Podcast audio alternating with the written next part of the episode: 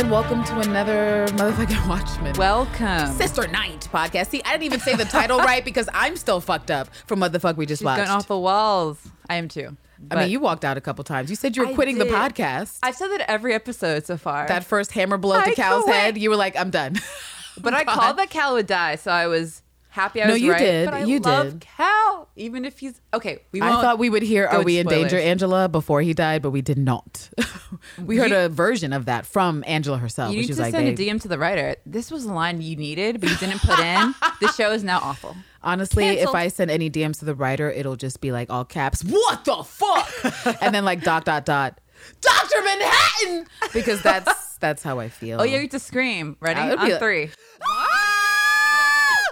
Okay, Okay, guys, I hope you we'll put a warning in the chapter notes that oh, turn your volume down. This Yeah, many sorry, seconds but in, but wow. how we felt the wow, whole episode. Wow, wow. Wow. Well, I guess Lindelof putting your foot in it a goddamn again because this was a great episode. That but was- um I didn't think it, could get, it could get better than last episode, but in terms of the twist, this is what it's I like. I guess when you have good twists. I I I got whiplash. All these twists. Because while we had validation in some of the stuff that we thought would happen, it's also just a complete rug pull from under your feet where you're just like, what the fuck? I mean, we were thinking the entire time Dr. Manhattan was maybe possibly on planet Earth. Uh, Tulsa, like, okay, great. Um, Cal, though? I- that, Yeah. that, that shit took me all the That way out. shocking. And it took me all the way out that Angela, at this point in time, I know we've jumped all the way ahead to the last reveal, but how could we not? How could we not start there? Because it seems like she knew. It seems like she knew She the whole know, goddamn yeah. time. And we saw in the preview for the next episode when he was blue in Vietnam Right. and they met. Right. And you were commenting about how no one cared that he was blue or no right. So I think he was maybe disguising himself to everyone else but Angela because Dr. Manhattan got powers. Yeah, I'm not really sure. I don't know. But I feel like this episode we had the pieces, but we didn't know how to put them together. We know how to put where them all we together. guessed a lot of things that were right. Okay, but again, Lady Trieu and the the the clones of Trieu. I totally had that theory. I know we're going to be posting um both episodes for episode seven recap and episode six. Yes, we apologize. Same time. We apologize for the delay, guys. There was some massive tech difficulties. Blame fault. Adobe. Blame Adobe and the freaking people who publish our podcast files. But yeah, no, that was one of my theories was that it was a it was potentially a bunch of Lady Trieus all together who were familial or just other things related to her, other people related to her. And so we totally got confirmation that she has grown herself a mother. Yes. I guess. And she is given that bitch memories. Her me- she's returning her memories to her without her knowledge. She's growing she's her mother and putting her mom's memories in there. Which She's also filling her mama's head like a hard drive. Right now it's 30% because Bian is still confused. She's like, I'm scared. I get these old woman dreams. I don't know what's going on. Yo, Lady Trieu is fucked up. And now it becomes even more obvious why when Bian woke up and she was like, my feet, she was like, girl, just go back to bed. Just go. This is all part of the plan, girl. Part of the fucking plan. This also brings up a philosophical question. Is that person actually the mom? Because she has her memories and she'll act like the mom. But obviously, we know that her mom is long deceased. So, See, like, when. No, you're right that it gets philosophical Yeah. because if a person is what they remember, you know, which can always, which is definitely the problem with neurodegenerative diseases like dementia and Alzheimer's. But if all memory and experience is is inherently changed with a new type of experience, which is essentially what Bian is experiencing, how can it be her mother in truth? Yeah, it's like, is It's like the body shadow. the person or is the memory the person? And now you have the ability to clone memories. Is she now her mom because she has her memories? And again, like, there's no answer. I think it's a One of those shadow, like a shadow of her mom, Okay. because how can it be her mom exactly as her mom is ex- is experiencing new things in a new timeline, you know, new technological advances while she's also having these old memories dropped into her. But Like, it might be like what her mom would be like if she was actually alive today and seeing these advancements because she'll. But then it's still not her mom that she knew. It's still a different broad. Like if we take my grandmother, my great grandmother, and she was living in the time of you know Technicolor, and we put her now with Snapchat. Like she would might fundamentally be my grandmother, but on the nuance level, she couldn't be. She would be someone else, someone new. And so it's all that's why when you said philosophical, I'm like, actually, that's correct because we are in the moral gray. Where very definitely gray. I feel like governments would be like, illegal, Lady Trieu, no clones, because what's happening here with the ethics, Lady Trieu? And she's like, "Don't worry about it. I'm above you. I'm a trillionaire. I can do what I Everything's above want." you. Reclaiming my time. reclaiming my time from the people with IQs below 200. Thank you. Ooh, ooh. I think she has that kind of energy where she's like, She my does. my intelligence is so beyond so what you can comprehend. Wait, did you hear her stats? Where she was like, oh, I graduated MIT 15, And bought the I shit, bought bought the shit four years later. I'm sorry. Can someone tell me a better flex from a bitch in fictional worlds or real worlds? What kind of flex have you ever heard of where someone was like, I went to this school, it's a top school in tech shit, and then I bought it with my tech innovations four years later? Someone go by Harvard. Once you Lady buy True Harvard, could. you can come Lady back True and talk. could. I actually think it would be more expensive for her to buy MIT because of their endowments. You know how? I mean, I don't No, know. Harvard has the bigger endowment than MIT. Oh, they do. Yeah, the Ivy League schools have a lot of money, billions. Well, that's because they have like a longer time of, of Yeah, yeah, building up exactly. the funds. I wonder now. I'm like my nerd self is like, what is the difference between the billion dollar endowment Harvard has and the one that MIT has? if you're in Harvard's trust, please DM us with financial information. Shouldn't it be public? It probably should be. Yeah, because it's educational. I don't know. quick. This is now an accounting Harvard. podcast. We've been a sports podcast. We've been a review podcast. Next It's move true, is counting. and the Patriots lost today. But you know who Um, didn't? I the don't- Ravens. I don't know. Just saying. We're talking about even the shitty ass, right even now? the shitty ass Jets won a goddamn game. But um, sorry. it's my job to professionally troll Nicole when her team loses. I So- I didn't hear any of that. I had a I had a Lady True Okay, nostalgia. Google says. Harvard's endowment is forty billion dollars. So Lady Trieu being a millionaire or trillionaire, Trillionaire. excuse me, could totally buy MIT. Let's check out MIT endow- endowments. Oh damn! Only seventeen point four four. So that's a drop in the bucket for Lady Trieu. That's why she Aim bought higher. MIT. Yeah, see? it ain't shit. Well, MIT is a great school. not when it comes to endowments. Okay, they're only half half what Harvard has to offer. All right. Well, so Lady Trieu is a badass. I'm still willing to pledge my the fealty. queen of the petties. No, you're right. No, Angela's queen of the petties. Never mind. She is the queen of the petties. but there are petty princesses in the show as well. Absolutely. And if I have to pledge my shits to anyone in the show who might be malevolent, if not benevolent, it's Lady True because she's definitely up to some bullshit. But she's so impressive. She got that. And she not up on people and does her speeches. And I love She's that She's a better option than Judd. Big and evil his energy. Fucking cronies. Right. I'm just saying I can't deal with a bunch of white boys trying to tell me how they're trying to save humanity or the earth because literally just the very nature, just the very idea of a white man. Especially a straight white man pointing his finger and wagging to be like, Candace, no, I have to fix this. I and immediately I'm like, where's the cyanide pill that I can crush in my teeth? How can I seppuku myself? Candace and I had Laurie's energy. When Laurie Yeah. was like, you know what, bitch? Could, if you could just, if you could just know that I don't give a fuck I already about know what you're about to say. No, she didn't even care. She said she didn't care. He was like, listen, don't you have questions? She was like, no, bitch. Um, And he turned the chair around ready to monologue, and Laurie's Laurie's like, hold it. up, let me interrupt you and just know that whatever it is you're about to say about, oh, I'm a racist, I'm trying to save the world. I don't want to hear about it. He was like, listen, I'm not a racist. I'm just like, skirts, skirts. what did I just say? Oh, do you want me to ask? You want me to ask? Okay, fine. And her face just know that I don't give a fuck. And I love that that was, she was like, you, I'll ask you right now just to get you shut up, but just know I don't care. And he was like, You're going to care, Laurie. And I think that he's also confused about that. She will care that Dr. Manhattan is available. And I will mention, That's I mentioned to you, I was like, flame. How wild is it that she was all pressed to jump on Cal's knob? Was she yeah, just, I'm wondering, did she know? was it the energy of Dr. yeah, she couldn't have known. So yeah, I think it I'm is the sorry. energy. I think she would have committed sexual assault if she knew that was Dr. Manhattan. Angela it would've popped up. We know about that that magnetic We dildo do. that has not been explained. we know about their relationship. We know about everything. So there's no fucking way that she would know for a fact that Dr. Manhattan was Cal and she wouldn't just be over there to be like, yo, um, so But that's another great example of the Easter eggs in the show, where we saw her being attracted to Cal, and we're thinking why.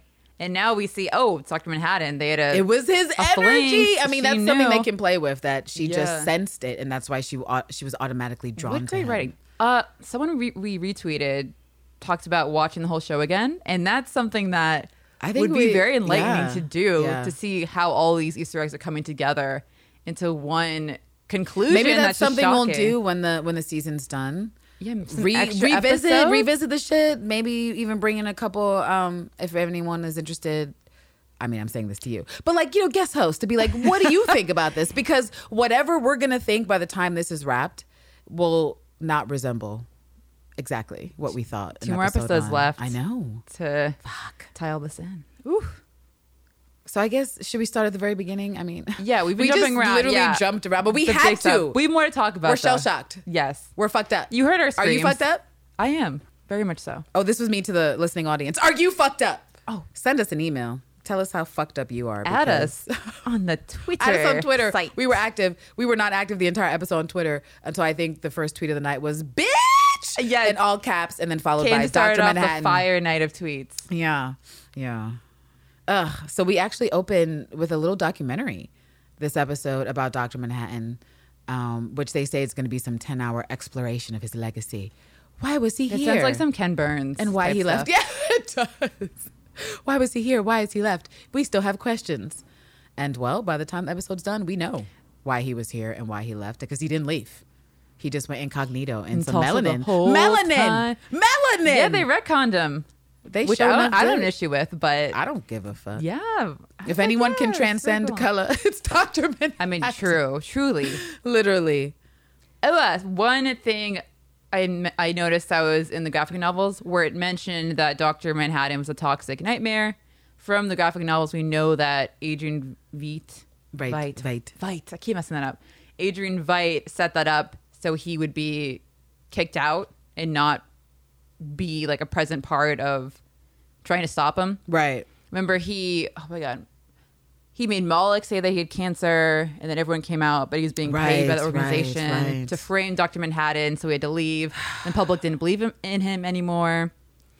So it's another Adrian It's a nice poll. Veidt Yeah. No. evil activity. so freaking evil. And I think after we get that initial documentary sort of like trailer thing about Dr. Manhattan, we see young Angela in a video shop in So Vietnam. cute. Looks like she's about 10. I think she was potentially being honest when she told Lady Trieu she was 10 at a birthday party, but just not at the birthday party. Because it's kind of like if you tell a lie with a truth, it's harder for someone to tell you're lying. Although, like I said, Lady Trieu knows all. She's the all knowing eye. She's the real Cyclops. And so I don't know why Angela even bothers, but it's because she's petty. She is the czar of petty in this show, so that's fine. and we see her in this video store, right? And she's looking at a, a film called Sister Night, which we're like, yay, this is where We she were wondering where she got her name from. where did she get this from. it looks like I'm sorry, go ahead. Oh, sorry. Uh, Living in America is also playing in the background by James Brown. And they're in Vietnam, which is now our 51st state. Right, right. Again, I mean, we say this every episode that the musical score, from what is original to what is put in there, from known classics or lesser known classics, it's just brilliant. It's all very well thought out and actually applies to the scene we're watching. Just FY Izzy. I wasn't familiar. I felt like I would have been familiar of a blaxploitation film called Sister Night, just with my random film nerd knowledge. And I don't think it exists. Yeah, it the only thing up. I was able to find was Sister of Night, and that was made in 2009. But that seems to be what she was pulling up. That she was pulling up a movie that was supposed to be in the vein of like these Pam Grier films. Like a Cleopatra Jones. right, exactly. character.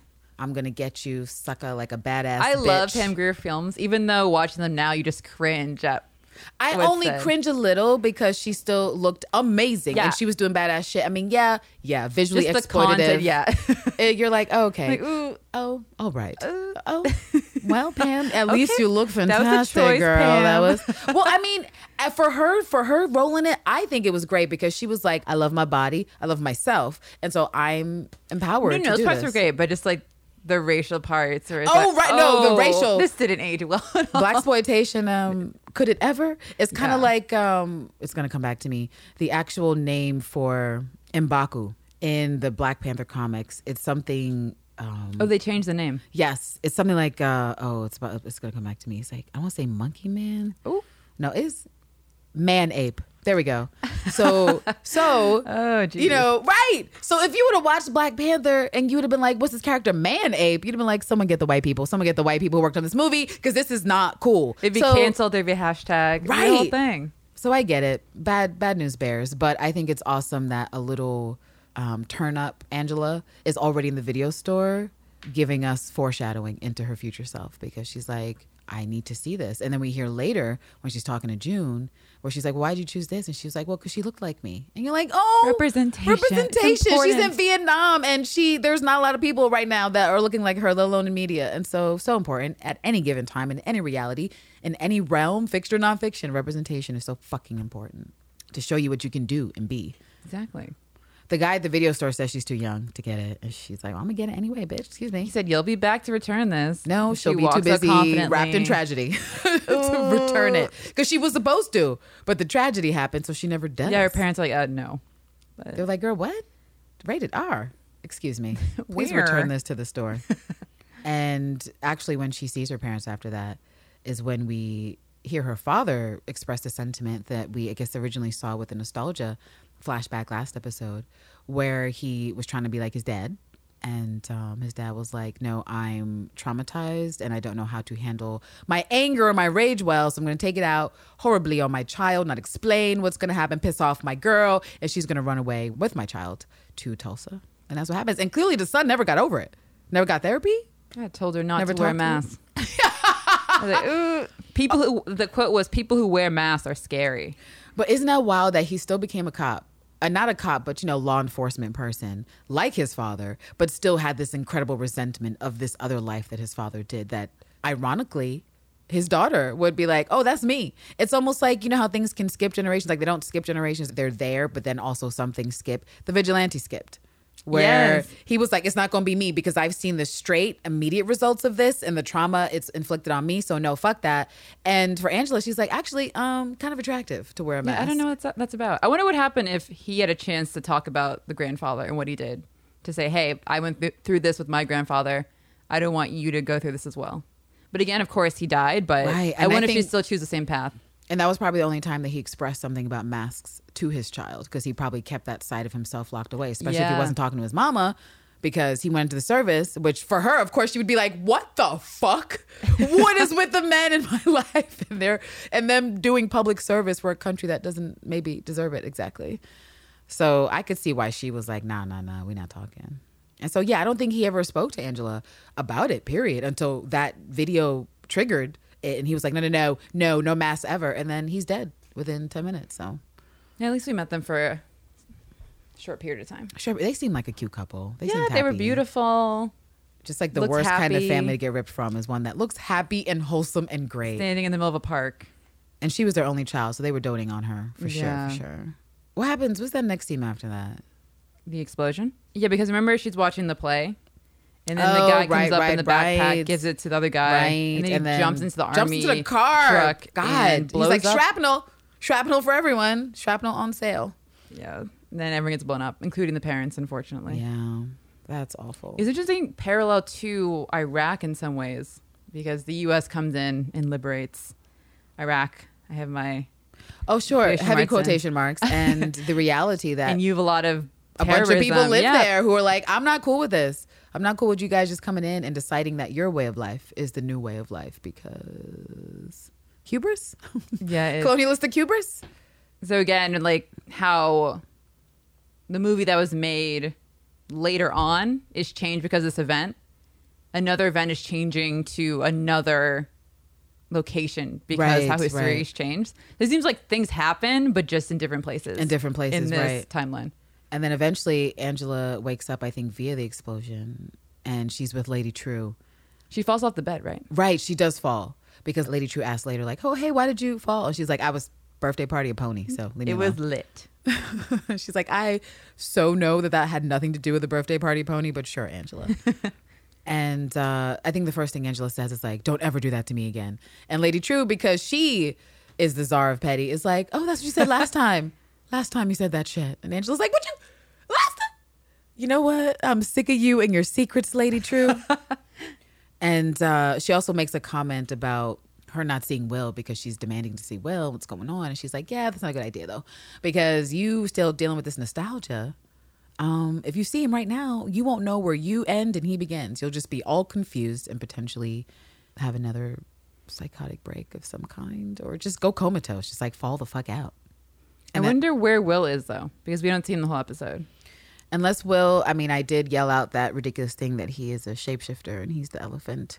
It could also be true that she's using the elephant, something to do with elephant DNA, to help or foster this memory process because elephants have such great memory retention and and of the mammals that are not human and stuff they are the ones that we are aware with that stay in family units for the long, for the for a long period of time They mourn 50 their to 70 dead. years they mourn their dead they can communicate they are obviously sentient and They don't forget faces. I learned. No, they don't. They see you, and as ten Right. years goes past, they'll know who you are. It's very cute. I So, love you know, elephants. I don't think a poacher would ever come across this, but in case you do, burn in hell, motherfucker. burn in hell. Save the elephants. Really, please save the elephants. I just as a side note, I sponsor like five because that's just they're one creature that if they if they actually were to go extinct within my lifetime, I think I would have an existential crisis. Have you seen an elephant? I have. Oh, really cool. Elephants are cool. And like I said, they're they they are what you might consider an apex predator just because of their size, and yet they are not because they are not carnivorous. They're just like literally like, can I eat this leaf over here and just chill with my family and be left the fuck alone? And horrible humans are like, no, I I want your tusk. I want your tusk. I just want it for beauty or to grind up for some fucking aphrodisiac. Which, Yeah, yeah. Hashtag what are men? Because why? It's not bitches being like, give me a piece of that tusk so I can fucking do what I need to do. It's men like, I need a piece of that tusk to do to do my work. Oh, God. And it's not and it's fake science. It's not real science. Just so you know. I'm not thinking a, a poacher will come across our podcast. Yeah, I just in case you do, doubt it. know that I curse you. Turn this podcast off now. And Lady Trieu, I really hope that you are sending a masseuse in for those motherfucking elephants. Whatever you are doing in there, I'm I hope that you have interjected. Oh my God, we forgot to mention that that Lady Trieu can apparently interject infomercials while you're unconscious, and I I stand forevermore. Science has come so far. I just hope that whatever she interjected into the elephant is like elephant paradise. I really hope I the hope so. Yeah, just not I'm- laid out I'm suffering. concerned elephant. I'm concerned. Well, the elephant's getting all these bad memories piped into itself. So You said, I'm- "Where's PETA?" I said, "PETA, what? Where's it's where HIPAA is. It's where HIPAA HIPAA's is. gone. HIPAA doesn't apply to Lady Trieu. Nature's above the government. She's above it all. Everything. Above it Is all. Is that the transformation of Netflix into getting injected into your veins? I know. I, I, want refuse. Stranger Things into my veins. Oh my god, that would be horrible. Because think about all the shitty shit on Netflix, which is like eighty percent of their. You just be sitting through a bad movie and you can't leave it. You're like no. then it's a waking nightmare. Nobody wants that. It stops being Yeah, entertainment. this is the future we don't need. And so, yeah, Lady Trieu with her goddamn fucking infomercials, which I believe that is why Angela's like, don't ever do that again. She's like, oh, deliver whole episodes while you're unconscious? Sorry, that's just what I well, do. too bad. that's what I do. It's easier than waiting for you to wake up and talk. and we were just talking about how- why couldn't you show it on a projector or a laptop or a cell phone or anything? Why, when she can go into your consciousness? Like, why do She's that? so extra. She, she's super extra. She's really the star of petty. We already know she got a fucking Lady Trieu Cerebro with everyone's calls to Dr. Manhattan. I'm still like, I can't be mad at her because her cleverness extends so far beyond what I expected that I'm just, I'm not mad. It must be boring being her because no one else is. is No one's on her level. And she knows everything already. So she just plays games with everyone because she knows she's almost an omniscient person. She's the game everything. master. That's the hot take. She's the game master for everybody in the fucking show. That's what I think. Yeah. I mean, nothing makes sense with Adrian either this episode. It just, you're just like, okay. yeah, that was a weird short scene. We'll get to that though. with his fart, but yeah, we'll get there.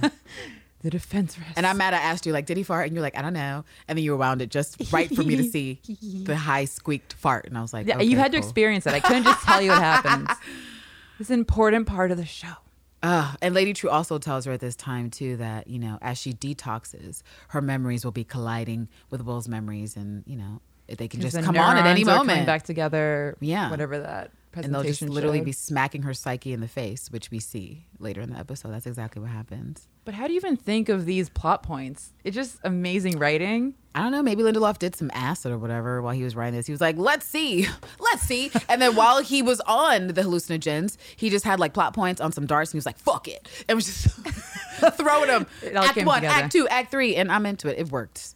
I, to me, it feels like it's um, this is comparable to what everyone loved about Lost first season, when people were just like, "What the fuck is going on? What's with the hatch?" That's where we are, where he's like, "I'm giving you pieces to the story, but at the same time, I'm confounding you again." That you're just like, "Wait, what?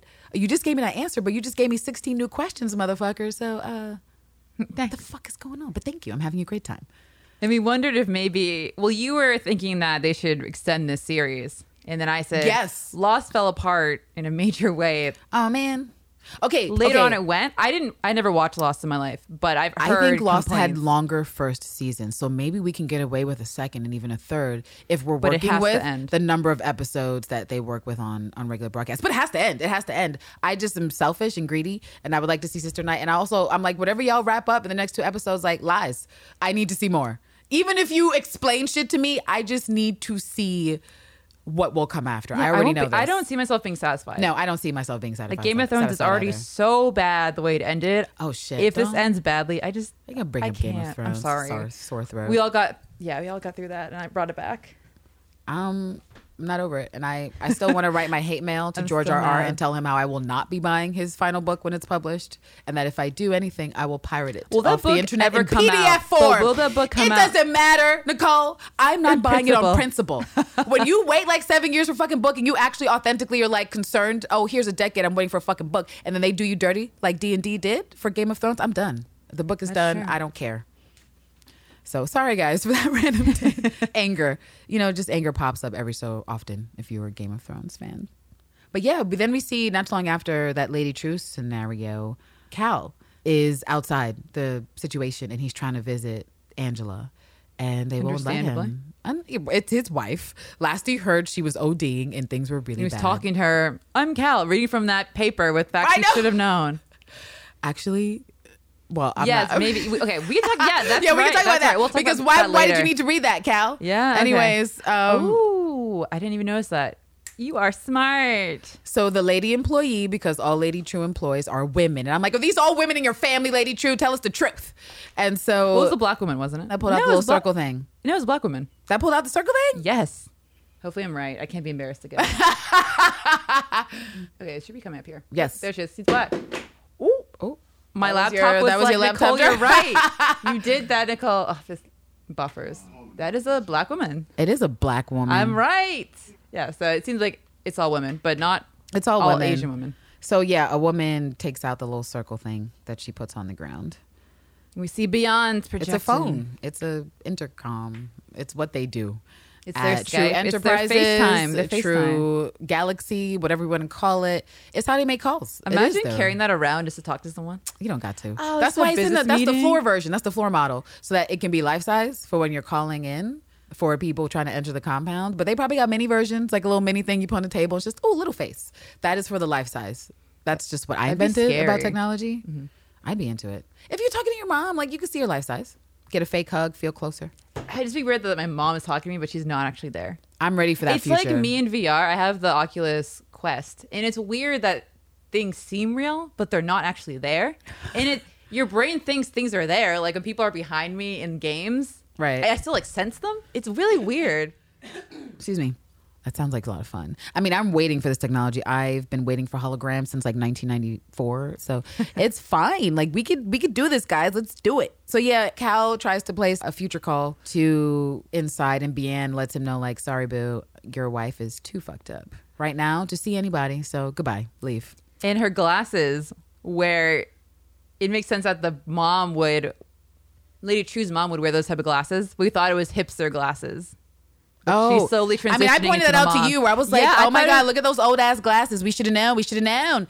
And you said hipster, and I was like, Well, I live. We live in Brooklyn. There's a lot of hipster people with those glasses. But also, what's interesting to me, ooh, this even this gives more credence to like the the actual genetic material copy. Because, like for instance, I wear glasses. I don't know if you have astigmatism, but I have astigmatism. That's genetic, which means you cannot. You know, you have no control over how your eyesight will change. It's your parents; they did that shit to you, and as your iris and things change shape. I don't know if you ever looked up what astigmatism is, but like your the lenses that sort of like deal with your vision shift. That's what causes the lack of 2020 to be there, and now you're 20 something else, 2040, 2060, who knows? We both we're wearing glasses today, so it's a Yes. visually. So whatever issue Bian had as a whenever she was living her natural life, her eye issue was still there, which Oh, fits. so That's why I was saying that right. Okay. And she probably gave her those glasses because she's nostalgic for her mama glasses. So it's not an optimized mother. It's this is It's everything not, she right, was. Right. It's not an optimized Okay. mother. So it's not that weird, freaky stuff we were talking about with potential eugenics or something like that, where you're like, what is the best version of myself? She apparently has made her mother a copy with her flaws, like her poor eyesight. It's weird because it seems like she wants everything in her life to be perfect. Like everything she does. I bought this. I've done all these inventions. Maybe her mom was perfect to her as she was. Yeah. And so to change her would That's be cute. impossible. Although that's what you're doing right now. It's what you're doing right now by causing her to experience herself As a young in slow kid, motion. yeah. you know, like in slow motion while she brings in other stimuli because like she's meeting people like Angela and whatever. She's doing her dissertation mm. at the same time. As she's learning who she was. That's that's fucking wild. I wonder when it'll flip over and she's totally her mother because it seems like now she's Bian and the mother's dreams at night. But I wonder when that moment will hit where it's purely the mother. Right. And I wonder how long this process has been going on. How long has Bian been around? How long does this take? How many memories are you funneling in? Do you have to refunnel the same memories for them to stick? I have questions, Lady Trieu. But after Cal gets sent away by Bian in her old lady glasses, we actually cut to Laurie, who makes some really Laurie, poor. Laurie is the new Looking Glass. Laurie. Laurie's the new Looking Glass. We're like, what are you doing? Who, by the way, where the fuck is Looking Glass? Is he dead? Is he kidnapped? Is he on the lam? Yeah, he killed those people, but we don't know anything We don't know besides what. that. We got I'm- we saw Petey too. I'm just glad to see he's making something a smart decision because it's like Looking Glass. If I really had to see you on some fuck shit with Seventh Cavalry, I'd man, be embarrassed. Embarrassed. You'd be embarrassed. I'm already embarrassed. standing heavy. Looking glass. We already know that I dropped that motherfucker last episode because Yeah, he turned on Angela. I said it's Oh, not a it's thing. It's not a thing. I don't stand white men in general just because it's probably going to work out poorly for me. But I was a fan. Now, not anymore. But if it looks like he killed Seventh Cavalry, he could he could itch back. Just don't if he, stand anyone Okay, you know what? If he shows you. up to help Angela next episode get out of that sh- that shit with the Seventh Cavalry out forgive him? there, I mean, I'll tolerate him again. Okay. Hopefully without, that without speaking poorly all the time. I liked him, so hopefully he comes back. Right. I feel like he definitely has to come back, but will he come back as someone we like? We'll see. I Maybe hope he'll so. come at the end and just save everyone. I mean, he already got bodies, so that's the start. True. Killing Seventh Cavalry. And Lori is listening to Angela saying some things on her tape recorder, which, you guys, let me just throw you back to two episodes mm-hmm. ago when I argued intensely for the existence of tape recorders, especially by the FBI. In fact, I said Laurie would potentially be obsessed with recording. And I just want to point out again that here we are, two episodes in a row, validating my Boo! the look of salt on your face.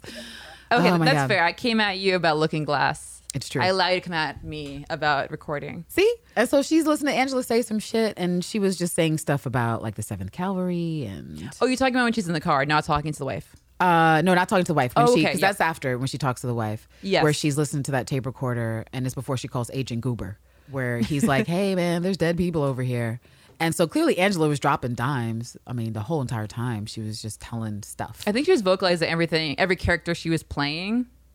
She was just talking, like saying their That dialogue. sucks. Yeah. so much for keeping secrets of the because we thought she kept some of those secrets to herself, and Laurie was like, "Nah, bitch." No, um, she just talked. So apparently, everything. Everything we heard, she heard. she heard too. She was like, "Cyclops, Cyclops, Cyclops." she Imagine said her that just over and sitting next again. to her, just writing notes, all confused. What? It's like Laurie didn't write no damn notes. She was like, "Let me get my handy tape recorder." Click. the future's here. We don't write notes anymore. we don't write notes. We record. After we hear what she's heard and that poor Angela has no secrets, and she talks to Agent Goober, and Agent Goober's like, "Yo, everyone's dead, and where's Looking Glass? Should I call it in?" Isn't it weird that he didn't call it in? And we're like, that is interesting. But I actually think it's smart because we've already determined that people at the police and the police force can't be trusted. No one calls things in. Angela didn't call things in. Looking Glass didn't call things in. And now we have Laurie not calling things in and thinking she can solve issues by herself. But again, like you said, the Uh, police Yeah, yeah. are possibly corrupted. And maybe Yes. that was her own bit of hubris because she just kind of like just walked right into that, like, yeah, whatever. And I'm just, I don't know, man. You know that I thought Judd's wife was motherfucking nefarious. I was like, look at those eyebrows, look at what she's serving. She's evil. you can't be married to a white supremacist and not Yeah, I know. think we agreed on that one. Yeah, we did. Yeah. And she showed her evil ways. But Laurie just, I mean, she tells Agent Goober not to call in what's happening Laurie at Looking Glass. so. And she's like, wait for me, I'll be right there. No, you won't, Laurie. It was out of character. You Why won't. would you go to a suspected 7th Cavalry member's house and think that there's nothing they would do to keep I the secret? Like, why would you go say with potentially hubris. I don't know. I don't. It is. It's I, to me, it was stupid. It was I- just I like like Looking Glass going in with the fucking gun to Yeah, be like, people just lose their minds I don't know. when 7th Cavalry is involved. I'm just hoping that she has some sort of clever underhanded thing, like she wanted to get caught, and like there's some other mm. thing. I'm hoping, but I, I don't You're like know. Candace, no. I mean, that's me hoping that Laurie got some on the on the back end that she was aware this could happen. She activated some sort of tracker with Agent Goober, but again, Eh. relying on Agent Goober is not something that we should ever do. But I, at the same time, I'm not ready to completely abandon petty ass Laurie and say that suddenly, suddenly, all of her FBI skills that she acquired over the past 20 years are just they're just it's just window. Fuck it. And so yeah, she goes over to um what was Judd's wife's name? Jane? I think it was Jane. Jane sounds right. And she's over there and she just lets the whole shit drop. Oh, hey, girl. Yeah. So turns out like Seventh Calvary was doing these other things. And I don't know. Will Angela said all this stuff about a cyclops and he totally killed your husband. And so what's weird is that.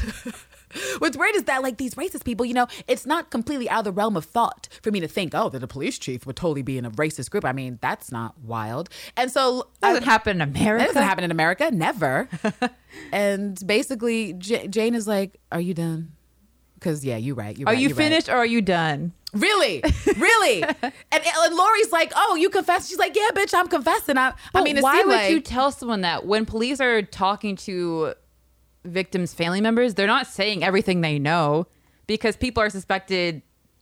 well, like I said, I think Laurie has another differently. another end game until it's fully confirmed that she was just unprofessional. I just don't know who. But since that. when has Laurie been professional? You're right. She- yeah, yeah. like she's been professional this whole time. She has been unprofessional the Yeah, entire time we've petty. seen Yeah, her. So this is that's what true. Maybe this it's not is it. out of character.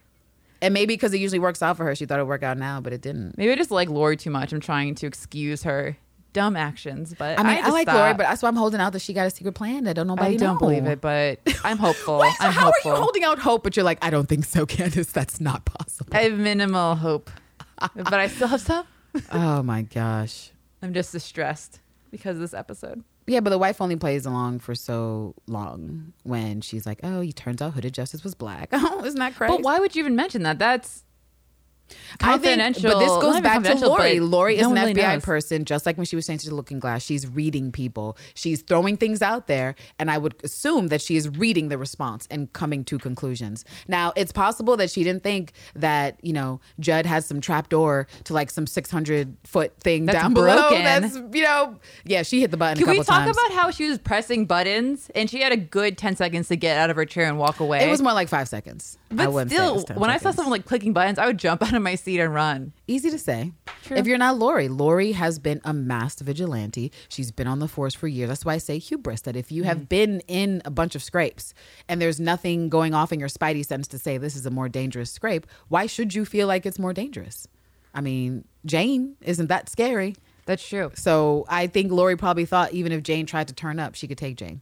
She just did not. Oh, like she tried to shoot her or something. Okay, I see. Or that she just, I mean, Laurie has skills, so she could probably tell if someone's gonna go for a gun and do other things, but instead she grabbed a remote that looked ubiquitous and then she tried to click it, and Laurie was like, What are you doing? And this was after, you know, she let all this shit drop about the Cyclops and mesmerism and all this nonsense. And especially it happens after the line where she's like, Is the Seventh Cavalry just Cyclops under a new name? Which is what we've been musing about, just like white supremacy in general and racist groups in general, is that they started out under this one name and all they've done is evolve into new names to try to save face or try to be more insidious or hide their actual actions in the open. But it's the same old fucking shit. Same old pig Yeah, in a new blanket. beliefs. Mm. Which shout out to Adrian because um, for the reference of pig in a blanket because that's what the the clones say. They're like, oh, you're supposed to be judged by your peers, and we are not your peers. We are above you. Bring in the pigs. So and cute. then uh, the pig whispers like, what? What is that? And the pig's like, oink oink, guilty, like guilty, guilty, we guilty need, we need pigs in more courtrooms.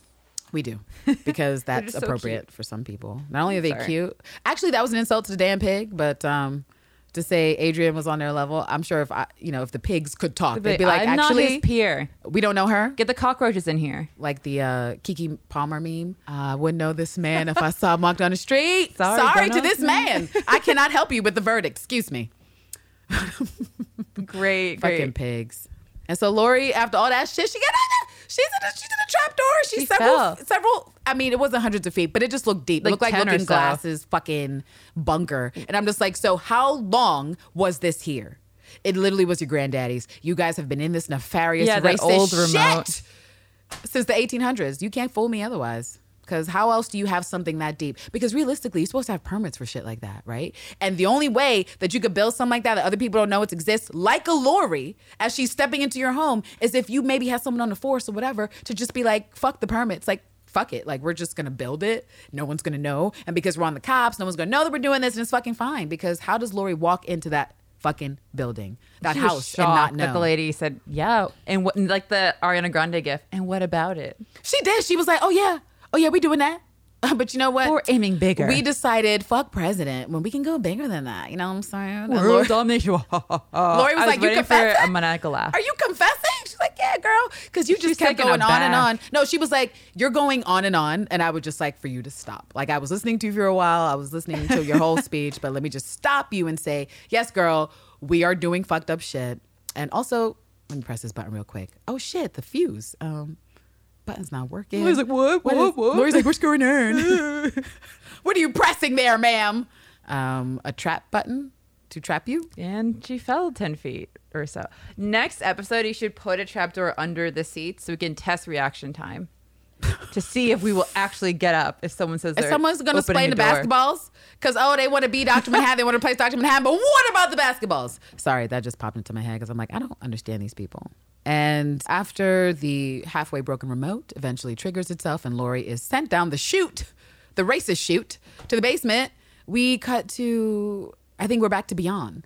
And Bian is talking to Angela. And I think that's when she's like, hey, look at these postcards. And I think the one of the first questions is like, which one of these is more trustworthy? And Angela chooses like the Candyman. She's like, nobody flies kites alone. And then she has another question like, which woman looks more scared? It's the same picture. Yeah, but she's Or like I one saw that's about to jump. Oh, sorry. I'm thinking. I'm talking about the one afterward. Yes, Sorry. I and the jumped other one ahead. is which woman is the angriest, and it looks like the same picture. And Angela says so, and Bianca's like, "Are you sure?" She's like, "Bitch, why? Why am I even looking at these is pictures the- to begin with?" And she's like, "Oh, my dissertation, about? because you know I'm ten, but I'm doing my dissertation because I'm actually an old woman who's slowly learning that she's an old woman, but at the same time innovating in science." And we remember the name of her dissertation paper, which was on the adaptive function of empathy in the world of rage suppression and social cohesion. I'm just saying, if that paper exists, can someone please send it to us at sisternightpod at gmail.com because we need it. What is that paper? That sounds like a We're very to be interesting paper. I mean, think about it. Adaptive function of empathy in the world of rage suppression. I mean, to me, that's a light way, a very easy way of talking about bigotries, racism, prejudice. Because if you are a non white person living in this society, I mean, think about the quote from James Baldwin where he's like, you know, to be black and aware of your circumstance is to be in a constant state of rage. And so to not have a life full of rage, to try to take Toni Morrison's advice to be like, fuck the racist, don't be angry, how do you suppress? Like, do you become Will where he is clearly and entirely fundamentally obsessed with getting the oppressor? Or do you try to live a decent life like Lady Trieu and just make all the money um, and do things in the background? Another philosophical question. There's a lot of philosophical questions in this damn Let show. us know what you think, guys. Yeah, please write in and let us know. We saw we got some new followers today. Oh, don't know why that English accent popped out. Oh, where are you um, from, hey, Candace? I'm from New York City. Hello, but no, we we saw we got some new followers on Twitter while we were screaming into the ether. So yeah, if you guys have any comments or just whatever you want to add on this, please write in and let us know. Add us at a Sister Night Pod. Or yeah, or Twitter. That that thing too. That works. After Bian says, "Okay, yeah, this is what I'm doing," and Angela's like, "Well, damn, aren't you 10?" She makes a comment about, well, "I can't even get my kids to do homework or whatever. Like you're you're out here writing a whole last dissertation." And then Bian, because she's always asking the serious questions, is like, "So if it's hard to like be a cop and stuff, like is it hard to be a cop? Like why are you a cop? Like you lie to your kid, right? You have to lie to your kid, right? If you don't like to lie to your kid, then why are you a cop?" You said you're That's not a cop, but you're a cop. Right. That, was- that, that was me asking her questions. I'm like, Bian, like, you should be the interrogator. You're so good. and Angela's just like, girl, no comment. Let me, let me do me. she's like, I'm not going to tell a child about what I'm doing. And she's like, little do you know, I'm not a child, Angela. but she doesn't know that she's not a child. So it's like inception of not knowing. I think the last line is her asking if it's hard to lie to her son.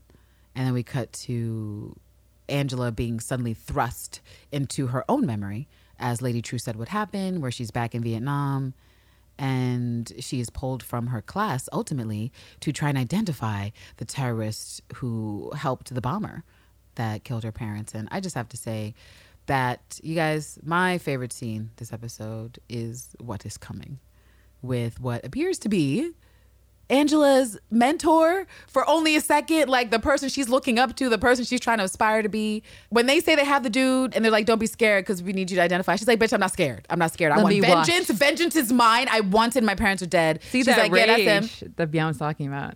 Well, she looked at him. She was like, "Yeah, that's him, ho. That's him." Um, and they're like, "Okay, great." And then one of the the cops is like, "Let me put this bag over your head because we're about to do some street fucking justice and take you around a corner." And then baby Angela's like, "Can I hear? Can I? Can I experience his death?" And the smile that that lady detective like, gives her, I was like, "That's misandry," and she recognizes it. She's like, "I recognize the misandry in you." Here, child, take this badge. It sounds like you too could be what I am, Come which is me. like you know fighting for justice, but also with a bit of edge to it. Giving off of- Kill Bill vibes, but not for a vengeful. Yeah, it was total Kill Bill vibes. Like, find me in 20 years when you're old. Find me. Bring this. We and want I will Kill Bill help you. Volume Three. Love that movie. It's never gonna happen. I I just want a, a solo film of Gogo killing a bunch of people. Like I just want to know I love what Gogo was up to before she was in the ov- in the overall lady gang of like killers. She's supposed to have a twin sister in the movie, but it got cut out. That's We true. just learned. That That'd be a really cool true. movie. Just give me So Go many ideas. Look at she's actually on the studio wall because she's my Oh, I didn't yeah. see that. She really is cool. a lady assassin who has not gotten her due because she technically was on screen for all of what ten minutes Yeah, she cumulatively, and she left such an impact. So yeah, I love Gogo Yubari. But yes, so the detective woman gives her the badge and she keeps it, and we see a couple intersplice shots of like Judd's badge and the blood drop and all these different things, and definitely seems to be in Bass Reeves this thing that seems like it's in her family, like this need to protect, to enforce justice, and whether or not that justice is codified by actual law or vigilante stuff, it seems everybody in this motherfucking family feels called. To And this jumps back to Bian's dissertation where she's talking about empathy. right? and obviously, right. someone who killed your parents, you're not gonna be super empathetic, but the way she totally doesn't feel any empathy for this person at all. It's like kill Zero. him. She's like- I want to watch. Right. She's like, I would like to feel it. I would like to Yeah, feel the death. I want to experience the death. And that smile, that knowing smile of like, yes, child, yes, yes. Let I, it grow through I will mentor you. Come find me. Come find me, bitch. It's always weird people say come find me because where will you be in 20 years? You might be retired. No, they're like, if you're good enough to be like me, you will find me. That's it. That's all the information you need. here's a badge. Well, Good luck. That should help because it was the badge number, right? When she retires, like what, I don't know. they should be able to tell her, like, oh, this was This lady told me to come find her in 20 years. It's 20 years. Does she still work here? like, no, she died on a case. You're like, no. And then suddenly she's like back with Bian, and Bian is like, so what? What just happened there? You obviously had a memory. Would you like to share? She's like, was that your life? Was that Will's life? And Angela's eventually like, it was mine. And she's like, oh, progress, fantastic, great. Let me check this off my chart. And if I was still like Angela, I'd still be like, is there are there any other doctors in the house? Like, I, not to say that you don't know what you're doing because you just said the name But of is the dissertation. You're super smart, but are you qualified? Are you How many patients have you seen? A psychologist. Are you done with your residency, child? Because you may be Doogie Howser, but have you completed the test? I want to see your certifications. I want to see your license. because she would show her flashcards and they were inappropriate. Because she was like, "What does this have to do with my recovery?" She was like, "Oh, nothing." And then she was doubting her. Mm, do you really feel that way? Yes. I think she said that because she obviously knew the pictures were not the same. She was just like, "Look harder," because when she was like, "Are you sure?" That means like, girl, you giving her an opportunity to choose a different answer so she doesn't get an F on the test. But Angela was like, "Fuck you," because I'm not answering your questions.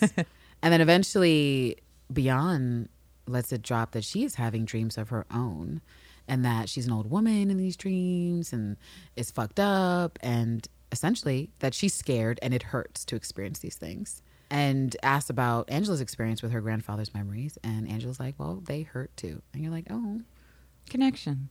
you guys. Friendship. Friendship. Hey. Friendship through clones ish thing. We don't know. Yeah, we don't we- know. who- who nostalgia. Friendship through nostalgia. Ugh. It's weird, but not as weird as what we go to next, which is uh, Adrian on trial with all the Crookshanks and Phillips, Yeah, that whole who apparently have educations now, who they've apparently read books. They apparently can retain stuff that is like, hey, this is what you don't do with a horseshoe. And I'm like, when did this happen? You had a theory that the main Crookshanks, who was the prosecutor, was like the like a real Crookshanks. I'm like, how do we even jump? Yeah, I don't know. I don't. I know nothing about them. We didn't really get much information. Oh, but didn't uh Laurie talking and Keene happen before this, or was that afterwards? Um, I think no, it's after this. Okay. Well. oh, kind of So- jumping back to Bian and how Lady Trieu is trying to bring back her mother and father. It gave me strong Get Out vibes.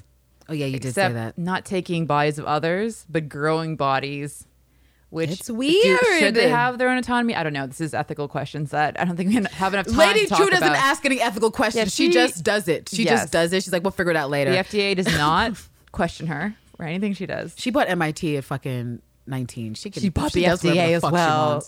She, bought everything. Everything is Lady Trieu's. She has a cerebro with everyone's prayers. Like, do you un- like She knows that your is deepest so secrets. nefarious. Yeah. Like, even though I love Lady Trieu, it's nefarious as fuck to have everyone's most desperate requests. You and could do great market research from that. She don't have to do market research. She's up to she's she says she's saving humanity. I don't know where she's putting the data. I'm just saying that she can read people to filth in ways they can't expect because she's like at your darkest, at your most desperate, at your most vulnerable. Like when Ah. people are in AA or something and you surrender to this concept of something is bigger than you, there's a deity bigger than you.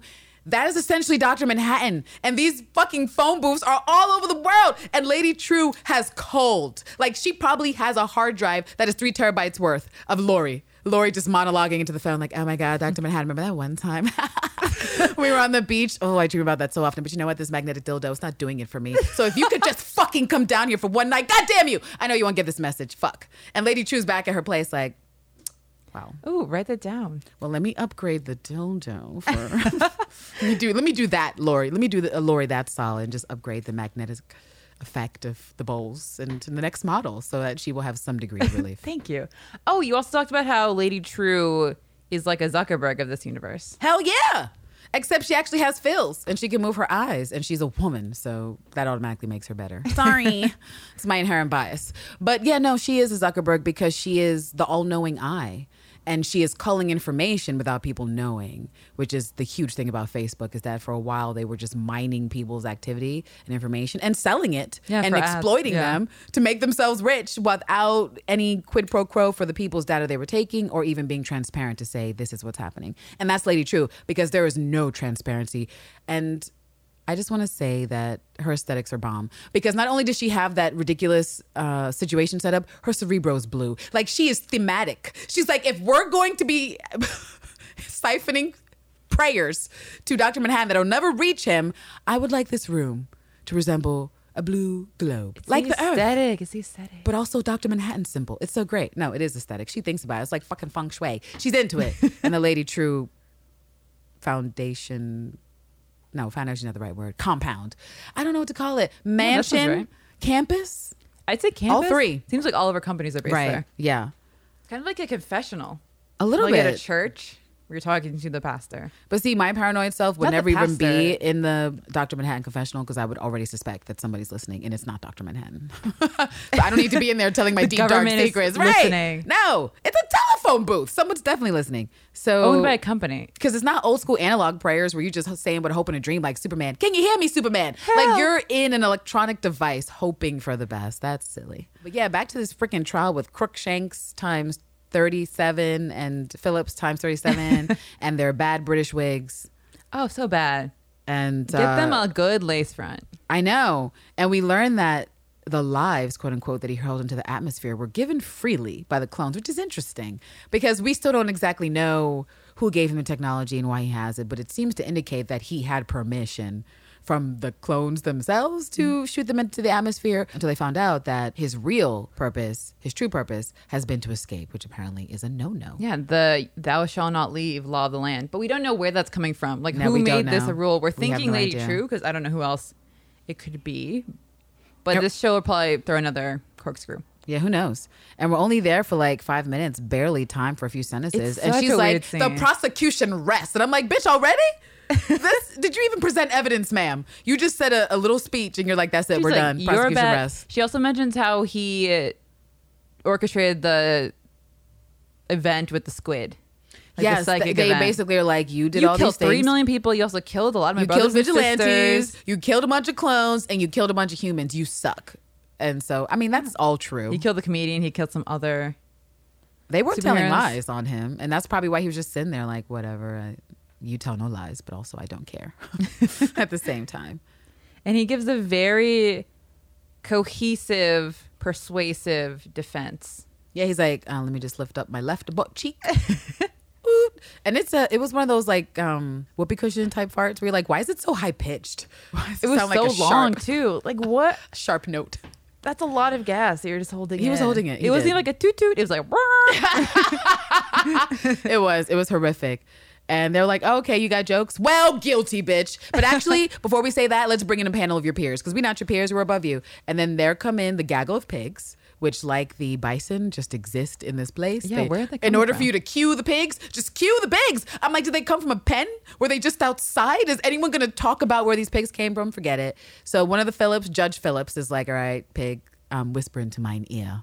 And the pig's like, oink, oink, oink, oink, oink. and they're like, guilty, guilty. Okay, guilty. Okay, guilty. And then there's a really weird scene of all the Crookshanks and Phillips saying guilty, guilty, guilty.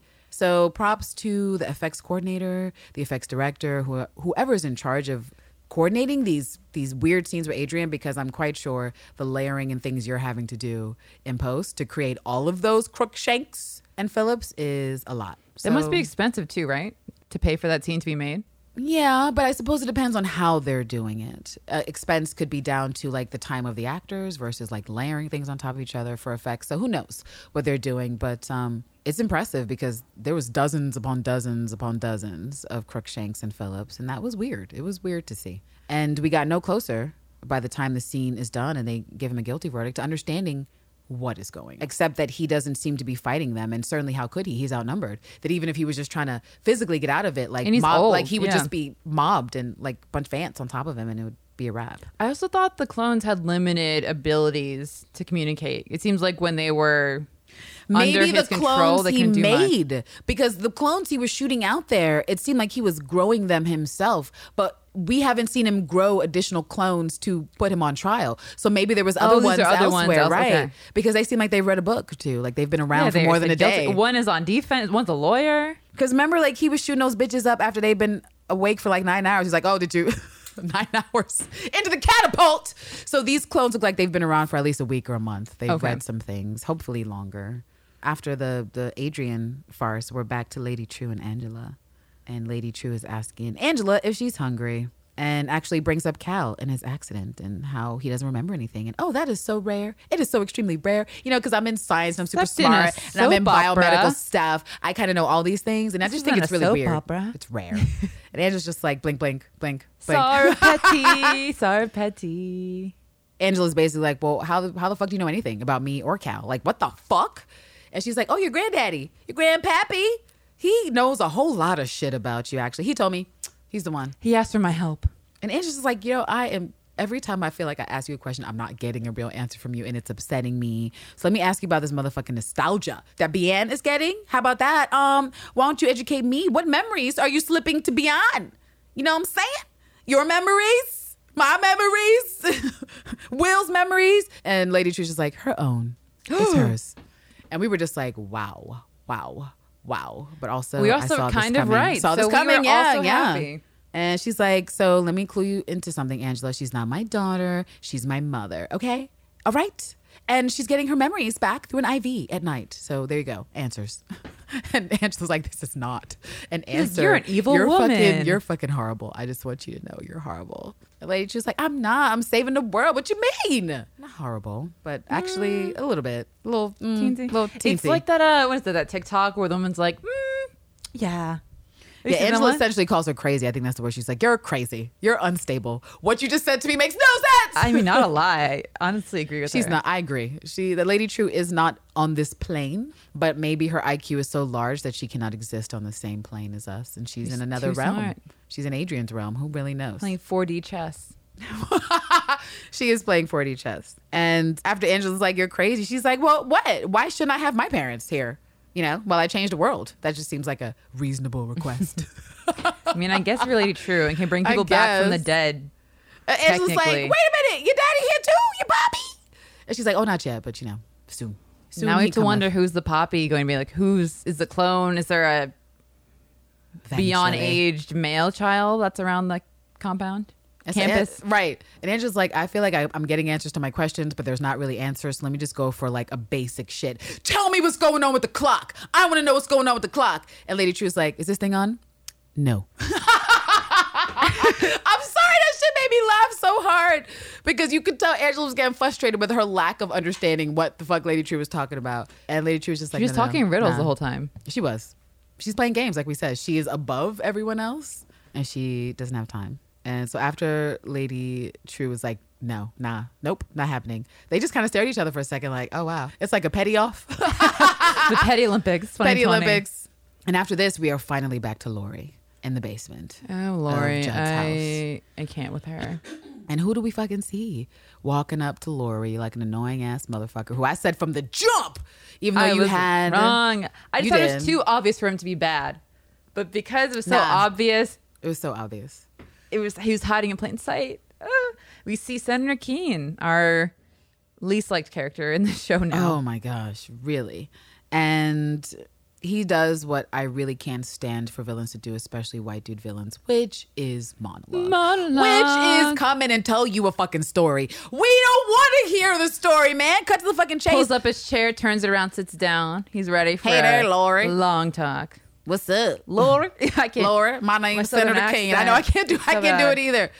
His isn't the like- best either. I feel like he's he doesn't really have one. He doesn't. Yeah. But he's like, Laura, you cracked the case. And she's like, bitch, shut the fuck up. Because that's how he starts. He's like, well, you did it, girl. I guess, you know, I said it would be a risk bringing you down here to figure shit out. And he's not wearing his mask. No, he's not. And that's when Laurie interrupts him and she's like, please, please, please, please spare me your origin story. I already know this. Just know that I don't care about it. I don't care why you're doing it. I don't give a fuck what you racist, what your opinions are, what your reasons are. Just know I don't care. And she mentions how his father must have sat him down and said, "Oh, this is your You destiny. Yeah. You're going to become senator and president." Oh, she was telling him, she was like, "Oh, were you born into the Seventh Cavalry? And were you you born into this?" racism? Yeah, you're making your daddy proud." and that's why Keene is so mad because he wants to tell his story. Laurie's like, "Nah, child, I don't want to hear it. I don't want to hear it." He's like, "But it's a really He good just blinking story." at her. "Are- Are you finished? Are you done? And she's not. She's not finished or She's done. like, I'm really not because I don't want to hear it. And then he starts with his bullshit. Um, we're not racist, Laurie. We're about restoring balance because it's extremely hard to be a white man these days. And neither of us heard that the first time we watched it. Second time we watched it, we both screamed like, "What the Like, fuck?" Yikes! Okay, so you on that? Um, literally, it's like those fucking losers who had the tiki, the tiki torches from Walmart. Remember, like uh, when when uh, around the election. Yes. Yes. And they were like, "Oh, you will not replace me with these tiki torches." That really represent indigenous cultures that we're somehow holding as a symbol of our white supremacy and how we won't be. Well, what was the story behind that? Why was it tiki torches? I don't. Because they're losers. Simple okay, I know that. they're symbols. I'm There's like, a- I I don't can go out like there's many barbecues with tiki torches. I didn't know was because they don't even know how to make an old school fucking fire stick where you just like wrap it with some kerosene. They were like, that's too scary. Let's do the tiki torch where the fire is in a controlled fashion. No, but they're losers, and this is this is them. When people were interviewing those assholes, I feel like it was like two weeks ago. I saw was it was it some sort of audio was released of Richard Spencer, and it was trending on the internet. And you know he's the guy who got popular from the meme of getting punched in the face by one of the Antifa people around the Charleston situation. Oh, I've seen that. Um, where right, he just it's like punched over and over again. People have put it to music. It's fantastic, and he's been one of these people who for years have been like, "I'm not a racist. I'm just saying white men have to do this. I'm not a racist. I'm just saying we have to be mindful of these cultural mores. I'm not a racist. I'm just saying make America great again." And literally, it took for some dicks to hear an audio recording where he is saying extremely racist things and slurs against Jewish people I for them to be like, "Oh my yeah. god." Well, good for you because you need to hear that yeah, audio. I, I don't like the more negative parts of the internet, but, But um, Yeah. yeah. I'm always just like searching the news because like I have to know. and there was actually some people who were like, "Oh my god!" So Richard Spencer is totally like a full racist. And for uh, we told you. right for us logical people, like we've been told you, someone doesn't have to say an actual slur when everything else they're doing. infer- If it walks like a duck. Quacks like a duck. It's a fucking duck. and so to me, this is that. He is the Richard Spencer of today because he is clearly here doing racist things, being a racist fuckheel, tried to kill Angela, but he literally said out his mouth, I'm not a racist. I'm just it's just that white them." men are endangered. White men are endangered species, and I'm just trying to make sure we restore the this balance. accent is living for it. Thank you. this is how Judd. This is Judd's inner voice. This is how he should sound. I'm just trying to restore the balance of power for white men. We're, like, we're in danger. We're in danger. And that's why I still love Laurie, even though she made a whole bunch of foolish decisions this episode. Because she's like, could you just shut the fuck up? Kill me already. Kill me now. Kill me. Stab me. Is there a gun? Is there a gun? Is there a hole I can jump through, please? Which Or- would be me. Cyanide pill, murder me. Yeah, shut the fuck Candace up, would just Dean. want it to be done quickly. Oh Which no, fair. yeah, no, definitely not, definitely not. Can Lady Trieu murder me instead? I'd be like, please, can I just not be murdered by a white dude? Can I just? My, I feel like my ancestors already are upset. I just don't want to be murdered by a white dude. Anyone else? Anyone Lady else? Trieu hell. Is Cal around? Can he shoot me? no, I would not take a Cal murder of me. I'd be too well, because sad. Cal is is Doctor Manhattan, and Doctor Manhattan is a white man. So, but we will get. We had to finish the rest. I know, I know. Keep jumping. We're ready. How can we not jump? Well, we might as well move past it. We, let's Oh. move past Keene's bullshit. Wait, wait. One last thing. Jane, Judd's wife. Yeah, right? Jane. When she's talking to Laurie, she states, "Thank God times have changed." When, as we see here, they have not. What? Generational. She's being sarcastic. You no, know, no, no. Laurie's I telling was, her- yeah, you're right. She was being sarcastic, and that was that that show she put on for Angela and everyone Yeah. else out there. See, it's Mm-hmm. the same story but different people. Exactly. And I think after this scene, we cut to Lady Trieu, where she's at. She's given like that talk, and that's where we find out that information about her graduating MIT at 15, buying it four years later, and that she made uh, advancements in energy and nanotech shit and some cool space shit when she was 30 years old, basically killing it. But that her first gaff, her first fuck up, her first failure was nostalgia. Because even though she had intended for it to help people, instead, people became fixated on their worst memories and were experiencing them over and over again, which of course led to problems. And her answer for why this was happening over and over again was that people were afraid that once they were unburdened from past trauma, they'd have no excuse not to have a, you know, essentially bright future, which is an interesting interpretation. I would also argue that you can't be who you are without your trauma. Like your trauma shapes you.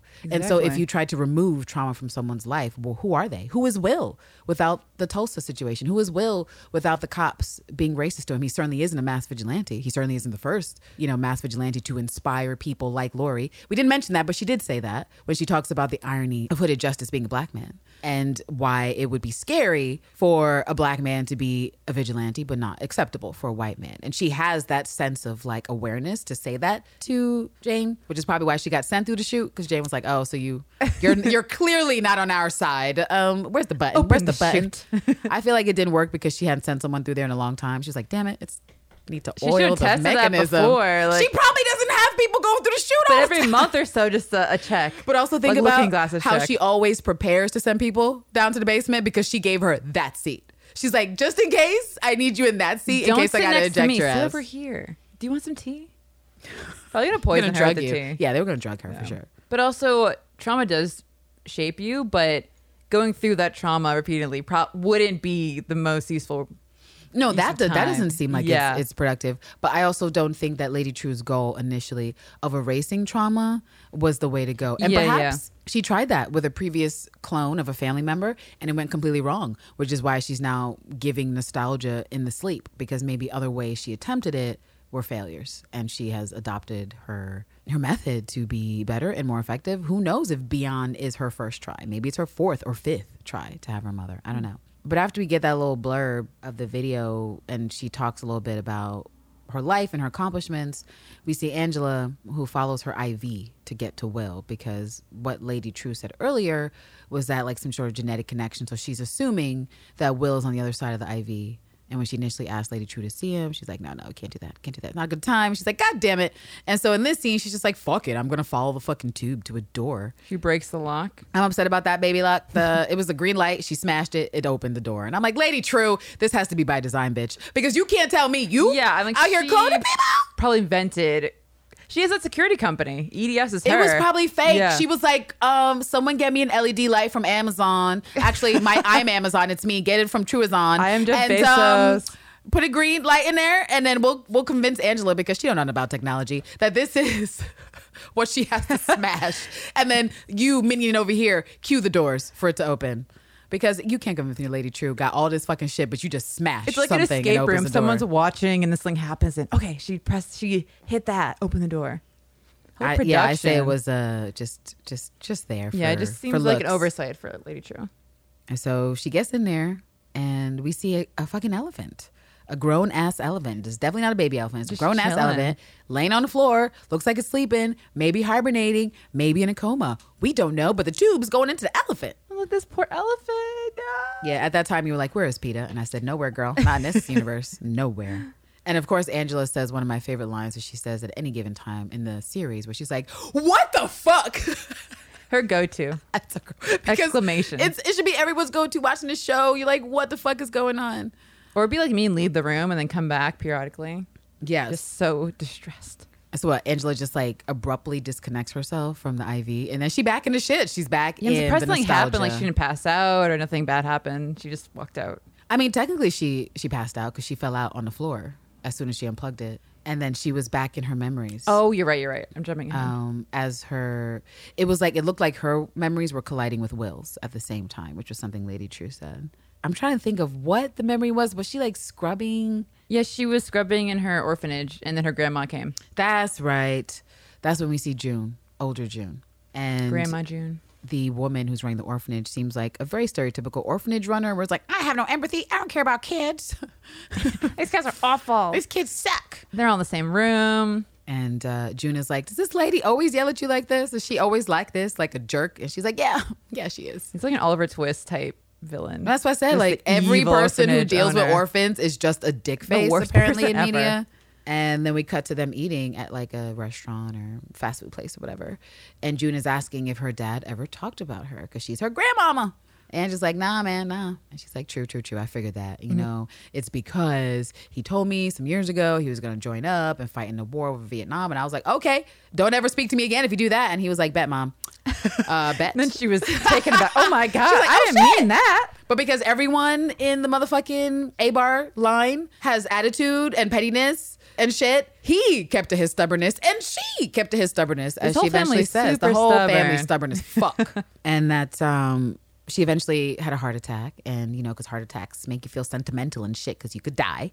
That she was But like, oh, only, my only son. little one, little heart attack. If that is like, thing. ooh, I'm like, cardiac arrest is a serious event, regardless of how major.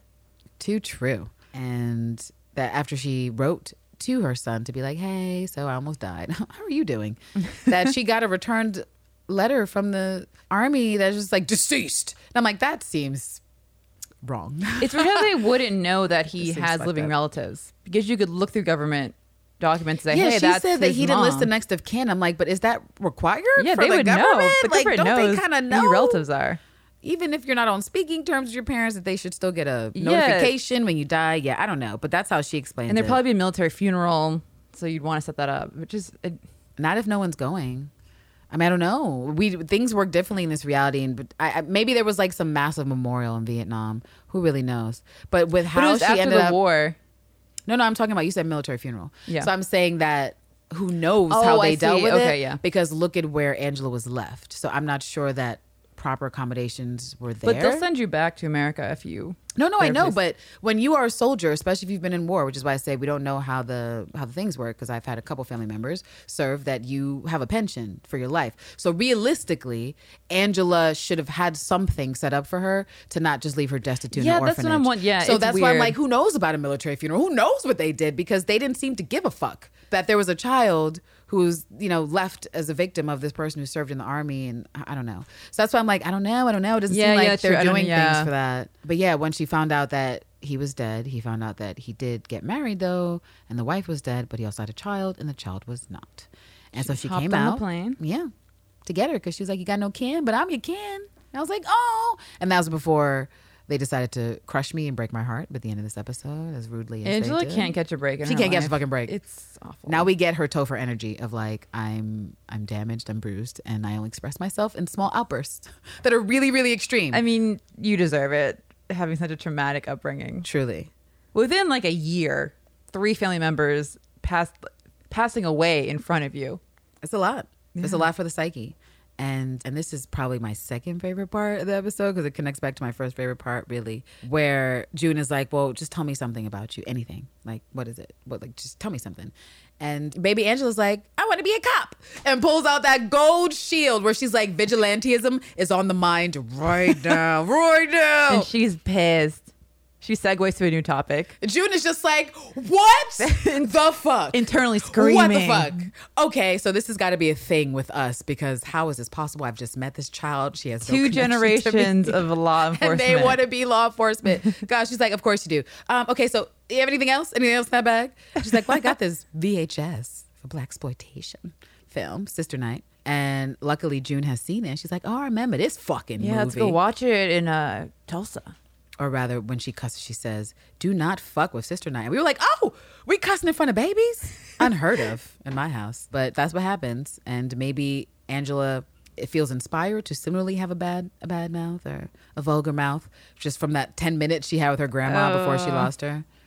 Angela says that her dad told her that people in masks are bad but june tells us that it's because well someone in a mask scared him one time long ago and we know that was his daddy. Will. Oh, I guess he never got therapy um, before he got married. That's sad. Therapy is important. Everyone, therapy is so important. And so when she asks Angela like why she likes you know the movie Sister Night, Angela answers very simply like, "Oh, she looks like me." And uh, we mentioned that earlier, but it's just like, "Oh, We representation." related. Yeah. Yeah, totally relate, and it matters. And I think June says something about, "Oh yeah, there's not much." Of that going on here in Vietnam, I would imagine. She's like, nope, nope, nope, nope. You guessed right. Definitely not. And she says that they will watch it first thing in Tulsa when they get back. And Angela's like, where's that? Where's Tulsa? She's like, baby, it's where we're from. It's where we're from. She's and we were feeling so excited. She's a little smile. She doesn't smile the whole episode. She doesn't smile the whole episode. And episode. she's breaking into a smile. She seems happy, and then tragedy strikes. Literally, she's just in the backseat for what, two seconds before her grandma's like, "Ah, ah." and you're like, what the fuck is that? What is that sound? And we were like, it's a heart attack. It's a heart attack. Another she's, one. She's had the fatal heart attack. And if we can have holograms and shit, why can't we fix people's cardio issues? Very true. But Where are you? Whatever. Are we not 3D printing hearts? What are we doing? If we do not have a way to put people on bypass faster, I'm just so confused about these technological advances. But she motherfucking dies. And everyone walks by her when she's on the ground. People are horrible. They just the taxi driver freaks out. And I feel like when Angela gets out of the fucking car and just kind of looks at her grandmother on the ground, she has this disconnected look that I'm like, is this the rise of Angela Abar truly as Sister Night? Because it's like, I won't say she's dead to it, but it's almost like she's like, of course, with her face, you know? Because everything's been going bad. She sees her fucking grandma there and she's like, okay, yeah, sure. Yeah. Yeah, things right. looking up, and then she just dies. Of course. So Of how course can you dead. trust that anything in your life is going to be positive when you've Right. seen happy moments be destroyed by death? That's out of time and control. time and time again, literally right in front of your face. Like someone's not telling you your parents died. Someone's not telling you your grandma died. You're seeing it happen Yeah. in real time, and you're like, "Great, this is and you're ten. fantastic." Right. I think at the end of that scene, we also get one of those memory meshes where it's both Will and her. Oh, that was really cute. It was because it was like a oh, hugging of yeah, June, and I was like, hugging her "Oh grandmother." God, this is so sad and so layered." and then after that, we are back with Angela in the room with the elephant, and she's like, "Fuck this shit, I'm out." she's had enough. She's had enough, and I get it, I mean, who Angela. wouldn't? Yeah. Who wouldn't have had enough? This is and Lady Trieu with her fucking, like you said, 4D chess. She's just saying all kinds of allegories and parables that you can't understand. her riddles. So she just disconnects the shit, and this is where she ends up in uh, Lady Trieu's cerebro of uh, Doctor Manhattan prayers. And she starts touching stuff, and initially we see a prayer that was in Spanish, where this woman is basically like, "I need help. I'm, I have cancer of the brain. Like it sucks." And we're like, "Yeah, that definitely sucks." I was really excited that I understood what she said because I took high school Spanish, and Candace is fluent. So I asked Candace, "Did I translate that correctly?" She You're said, like, "Is that brain cancer?" And I was like, "Yes, it is." I was like, "Yes." So everyone, just give a little small round of applause for Nicole. she was very, very pleased at this. And for those of you who have retained nothing from your high school language, I'm sure you can be like, "Wow, Nicole," because we know that's most people. They're like, "Oh, I took French in," And um, then I forgot. and it's done. I I passed the regent, and that was all I needed That to was do. a phase, and I'm done. So she watches a few other things, and one of the final things we see for Lady Trieu just appears in the back like a stage, like she always does. Like, "Hello, Angela, I see you in my how cerebro." she appeared. I, she loves. She lifts the drama. She does. Well, we see um fucking Laurie in her most recent call to Dr. Manhattan. And, you know, I already theorized that she had dozens and dozens and dozens of calls over the years. And to know that Lady Trieu has that giant hard drive of all of Laurie's deep, dark secrets, her sex fantasies, like all her memories, like she knows all the tea. It's there. And before Angela can even be like, wow, this is really fucked up and sinister, Lady Trieu appears. She's like, hey, hi. She did a lot of blackmail for politicians. I know you're cheating on your wife. You're gonna do this for me.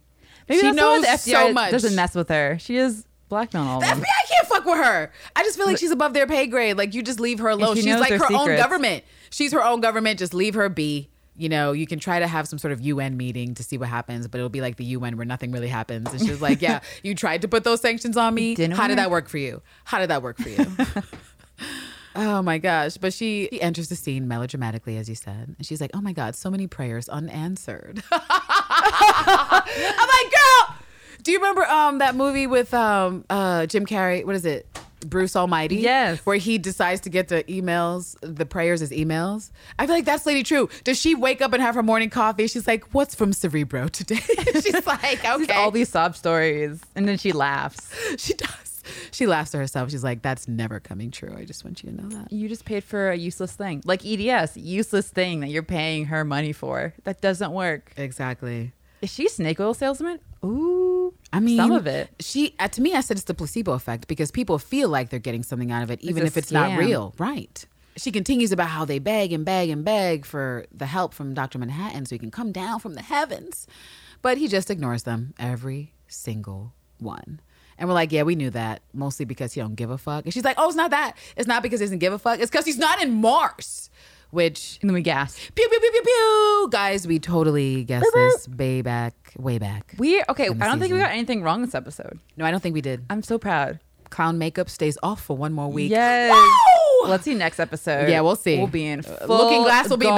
back, and I, Looking Glass will be back, He'll and be I will the be leader in of the full. Seventh I'll be in the full be- shit. Oh my god! Now I'm quitting the podcast if he's the leader of the Seventh we'll both quit. It'll be a silent podcast. We just won't have a final wrap up episode. It'll just it'll be archived forevermore. If there's no episode, guys, you know what happened. And when she like does the big reveal that like, oh, Dr. Manhattan isn't on Mars. He's here. He's here. And initially Angela's like, oh, okay, I don't even care. She's like, girl, I just said Dr. Manhattan is here. I think it's super weird that you haven't asked me where. like where? Like you're not curious who Dr. Manhattan is? And Angela has this no one fucking smile. And I'm like, Angela. Angela, it looks like you and Lady Trieu know more than you're letting on right now. And boy, boy, were we right. I thought that Lady Trieu knew and Angela didn't. So it's good that you saw that Angela also knew. She was on her shit of like "fuck you," which is always Angela's I energy. thought she didn't but know, also I was like, but how could default she was asking straight questions? So for this to be the first time that she can at least try and then see if she gets a parable answer that doesn't really answer anything. But, But, how did yeah. Lady Trieu know? I'm just wondering. because she knows everything. I know. I'm she just, knows someone say everything. something in a message all the satellites, all the secrets, all the emails. She's in the She's shit. the She probably has some fucking machine where she can sense Dr. Manhattan's unique energy signature. Who knows? Yeah. But she definitely has stuff. She's the smartest person on the planet. I'm fucking convinced. And so Angela just leaves, and Lady's like, "Okay, so you're not you're not gonna ask me about? Mm, that's interesting. That's weird." That's not going the way I wanted. And final scene, we cut to Cal Slape. We didn't. Uh, we didn't talk about a Pirate scene. We always want her to get lines, and then Oh, she gets she does. lines this episode, and she's dumb. She just runs through. That's why She runs into Pirate Jenny and Red Scare Yeah, when just- she's leaving the the compound, the campus. his car splits in two. I'm upset at We're all Pirate thinking, Jenny. we I already that said I was she'd going to do cosplay that. Pirate Jenny. I was feeling her little fucking bullshit. Great but eyebrows. She does have great Excellent eyebrows. eyebrows. I still like the aesthetic, but she just showed why she is still out here. Um, This is why she has no lines. Right. This is why she has no promotions because she is a fool. like, haven't you been serving on the same force with Angela? Don't you see that Angela was out of fucks to give? Don't remember two episodes ago where Angela was like, "Oh, we shouldn't be this rough," and then literally two seconds Almost later, she almost killed someone. You've Pirate known her for years. Pirate Jenny. If Angela tells you to move because she doesn't want to hurt nobody, you move because she doesn't want to hurt nobody.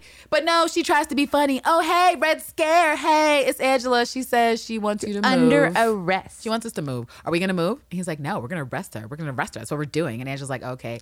Pedals to the metal. Skirt, skirt. Fuck your car. Fuck your expectations. And I can't believe Pirate Jenny was in the back like, oh my gosh, she really did it. I can't It's believe that Angela. happened. She just took a whole bottle of nostalgia in the precinct. Because that is how ridiculous she's she is. about that but life. you thought she You wasn't gonna run through your fucking little bullshit She ass has barrier. the history. She has a track record of just doing yeah, what but she also wants. it was just a car. It was a car. There was no barrier. It wasn't there was even no a heavy car. It wasn't a heavy SUV. It was a Volvo or something that just But it's not designed to stop nothing. Like you need like the spikes. And she had a Land You Rover need- too, a heavier car. Well, actual cops have like actual um, hard things that they can bring and put into the road to try and stop someone from passing, especially if they're on like some sort of chase. So the fact that they were just there in their Volvo and they expected Angela to surrender herself just willingly, just be like, okay, yeah, I'm take me to jail. That is absurd. And so I'm mad that Pirate Jenny did not see that coming he needs a cyber truck, honestly. fools. and so she runs through their bullshit, and they're like, "Oh my god, I can't believe she did that." And then finally, we get back to Cal, who is sleeping on the couch With a book Yes, called. Do you want to say it or should I say it? you've all. You sound so For excited whom to. the bell Look at you! Couldn't even. You couldn't even wait. I'm sorry. no, no, it's okay. When you're excited, you're excited. You can't hold it back. By Ernest Hemingway, American classic. It is an American classic from uh, a classically American sexist, but no, no, no. I'm uh, that's that's still a hot take about Ernest Hemingway. Anyone who's read him knows that he was a bit of a sexist dude. But yes, it is an American classic novel and probably his most well known. I guess would you say? Farewell to Arms is also pretty popular. I guess we'd have to look. I, I'm sure that's like some random stat of like how many books were sold for this and how many books were sold of this. We're But now a literary podcast. hey, you got to so keep many morphing and changing. avenues. I'm sure people listening to this podcast will check out what the book is about if you've not read it. I want to say it was published sometime prior to the end of World War II, like when like 1939, 1940, somewhere around there. And It's saying um, 1940. 1940, okay, about a, a young volunteer who what is attached to a a guerrilla unit and well everyone who's read hemingway knows that he was like obsessed with war like he was, he was obsessed and certainly he was in war places himself running around and um, getting perspective but it's interesting just because of what we've learned about cal in particular And we'll, excuse me, what we'll see happen. i'm sorry say it again What we'll see happen. What do you think uh, What- we'll see happen in the future Well, just like for who the bell tolls means like church bells that ring when someone dies. So reference to the book, but also for for actual death yes, It's true. In a way, I feel like they've completely subverted the personality of Dr. Manhattan just like in one fell swoop. yeah. Because to have someone like him and what we've known and read of him so far, and he's essentially hiding entirely because he's also hiding from his subconscious and his conscious mind, which is I. I, I, I'm. and Cal expresses love. I'm just making sounds now, guys. it doesn't make any sense. this guttural emotion. It doesn't make any sense, and I just want more information about you know what his relationship was with Angela, how it started, and how they arrived to this decision, which was his decision, as she said, Yeah, just wipe his memory before a certain point. so that they could live and they this talked life about it. together. Yeah, they talked about how if this day came, and it obviously came in this episode, that she should kill him, and that's hard to do if you've lived this guy for I don't know twenty years and you have kids together. right. But I don't. It didn't seem like Angela actually hesitated when she knew she had to kill him. It wasn't. Oh, I have loved you for this long. No, it's it's- that's to be done. Let me just like we have to out. kill this mortal coil that you're in, but it's fine. And I wonder too if the book isn't an allegory towards what's going to happen next episode, which looks like it's all out war. It looks like the Seventh Cavalry is trying to penetrate and get through to Angela's place, and she, as far as we could tell, is like doing the work and Yeah, trying to defend shootout. herself. And so that's kind of, I mean, that's kind of in vain with two for whom the bell tolls. Like, is the bell potentially tolling for Angela, or is it trying to toll? Like, what's going on? Is it tolling for the Seventh Cavalry out there? It's definitely going to be a showdown, and they are clearly the fascists. And Angela, aka or slash Cal, is the protagonist of For Whom the Bell Tolls, fighting the fascists. Um, so it's um, yeah, mm, hmm good job, Lindelof. Congrats, you enraged and inspired, all in the same episode. And she pulls out. She hits him with the hammer and pulls out a little Adam-looking thing. She does. I said, I'm so sick of this fucking show. Because she was digging in that motherfucker head, and I was like, girl, we. ooh. I mean, I know you just cracked his skull, but this is this is the I left the ten year old room for that Angela we saw because you're just digging around in there like it's not even a little bit weird. And it's a little bit weird. Like you could have, you could at least only a she could have, bit. she could have pretended to gag, half gag, like oh, She was this like is hard. digging in his temples. Oh, here it is. She was in the top of his brain. She was like, And ooh, and me the- just run in this hole. see the blue light emanate from mess. his body. And it's interesting because we got the baby, we're in trouble from Angela. And I suspected that before Cal went down, he would be like, Angela, are we safe? But perhaps this is the other side to that question that the Angela, are we safe? Baby, we're in trouble. Ah. Because that's what she said when she was like, look, I got to smash out your head. And he was like, Angela, why? Angela, no, no, no. We can talk through We this. can, We we, went through some that. things. And she's like, listen, boo, you don't remember things. And Yeah, this like is what you we said, said. that's we why you had to tunnel. read from that paper because his mind was wiped from before they decided that he should hide amongst us mortals. I hope he rehearsed, but yeah, that's my new story that I'm going with too. Yeah, yeah, that makes sense. But she uses the phrase "a time to come out of the tunnel," which is interesting. And he's just like, "What? What? What tunnel, babe? What? Why are you holding that hammer, babe?" And she's like, "The tunnel of your mind." I think the moment I officially lost my shit, where she was like, "You're not yourself," and he was like, "Babe, I think you're not yourself because clearly the drugs and the things and the pills they've messed you up." And she's like, "No, John." And I was like, "John, John, really, Angela, John, really, I really, thought she's John, going crazy, but John, really, okay, he is cool. John. John. Great, fantastic. And yeah, so she beats out his head, makes a little hole, takes out the floating ball, the atom, thingamabob, and uh, we see a blue glow. And we were like, wow, Dr. Manhattan is Wow. wow. So that's his blue glow. And to play us out, His- motherfucking his glow up. Um, there's an instrumental version. We could not figure out just yet who was responsible for this instrumental version, but it definitely was an instrumental version of Life on Mars by David Bowie, which pun intended. We get it, Lindelof. Pun fucking intended for all your fucking songs. Who is the music producer? I don't know who does this, but they do a great job picking relevant Music. I really, I think it's another person that's not the the dudes from Nine Inch Nails. I mean, maybe it is them. I just thought they were doing the original score, and someone else is the music supervisor for like actual tracks that already exist. But we'll find out for the next episode. Whoever you are, if you're listening, great job. You're doing great, sweetie. If Nicole says it, it's true. All right, so that's it. That's the end of this motherfucking episode. Yeah. Can't wait till next week. Gonna be wild. If this week was wild and it's the third to last episode, I d- can't even imagine what next week's gonna be. I like. know. so I guess we should do favorite lines. We should. Cue mine up. Maybe I should start my do my southern accent now because you did yours. Best of Doing luck up. to you I and no, the no, audience. I know I can do accents. It's over. that lasted a whole word before you Oh, were like, so "Fuck ba- I heard him. fuck Oh, it's it. bad. I'm It's done. I can't do it." It's a workshop it. oh, and the HBO logo this week. You had an observation about the logos. That oh, yeah, the I didn't even logos are notice. always changing to suit the theme of the episode. And at the end of the episode this time, the logo was fucking blue.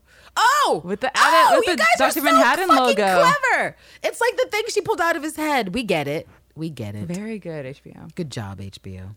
Making use of every literal second. So they're like literally to the last We end only credit, have an hour. We're gonna make a we gotta statement. get it together. So this is in Vietnamese, you know, and if we have a single solitary Vietnamese listener, you need no um, translation. But essentially, this is the officer saying, "Angela, you're so brave. You can go back to the orphanage now. Thank you." And she's like, "Yeah, but can I can I watch?" And she's like, "Oh, girl, come find me in the future." So yeah, my favorite exchange of the episode.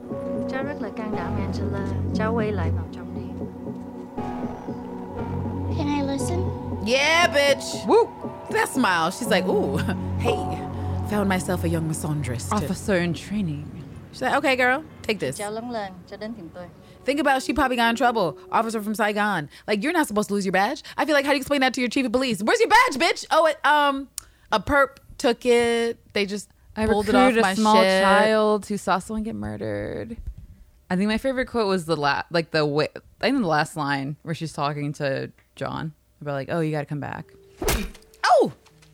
I don't Okay. need this in my fucking life. Okay. you're the one who said to go back No, no, here. no, but, Ah! but not this part. The Girl, way I'm trying to find a light. the part where he's Doctor Manhattan. Ooh, listen to sound effects. HBO. Oh, I hate that. Congrats. Oh, yeah, she digging in the in the head in the brain. She's like, let me get up in there. Ooh. This is fucked up. poor cow. This part. Cow's just a vessel. Hey, baby. We're in fucking trouble. Bitch, you ain't said nothing but a word. Well, Yes, That's Angela. a good. Uh, yeah, that's those are definitely the two most impactful lines. Oh, also- besides Laurie's, like, would you just shut the fuck up, bitch? I don't care. I don't care about any of this racist bullshit. But also, it's a reversal of Cal always saying, "Are we okay?" and now she's saying to him, or No, that's what I was saying like, earlier. That it's that okay?" it's that I think it's part of a code situation. That especially because she's like, we discussed this, you don't remember. That maybe like a weird thing that he remembers in his subconscious is like, Angela, are we safe? And that if she ever gives that answer, like we're in trouble, then this is when it ends. This is when it's over. The we gig is that bitch. See everyone tune in next week. For Tune in next week for Another our rabbit screaming Woo!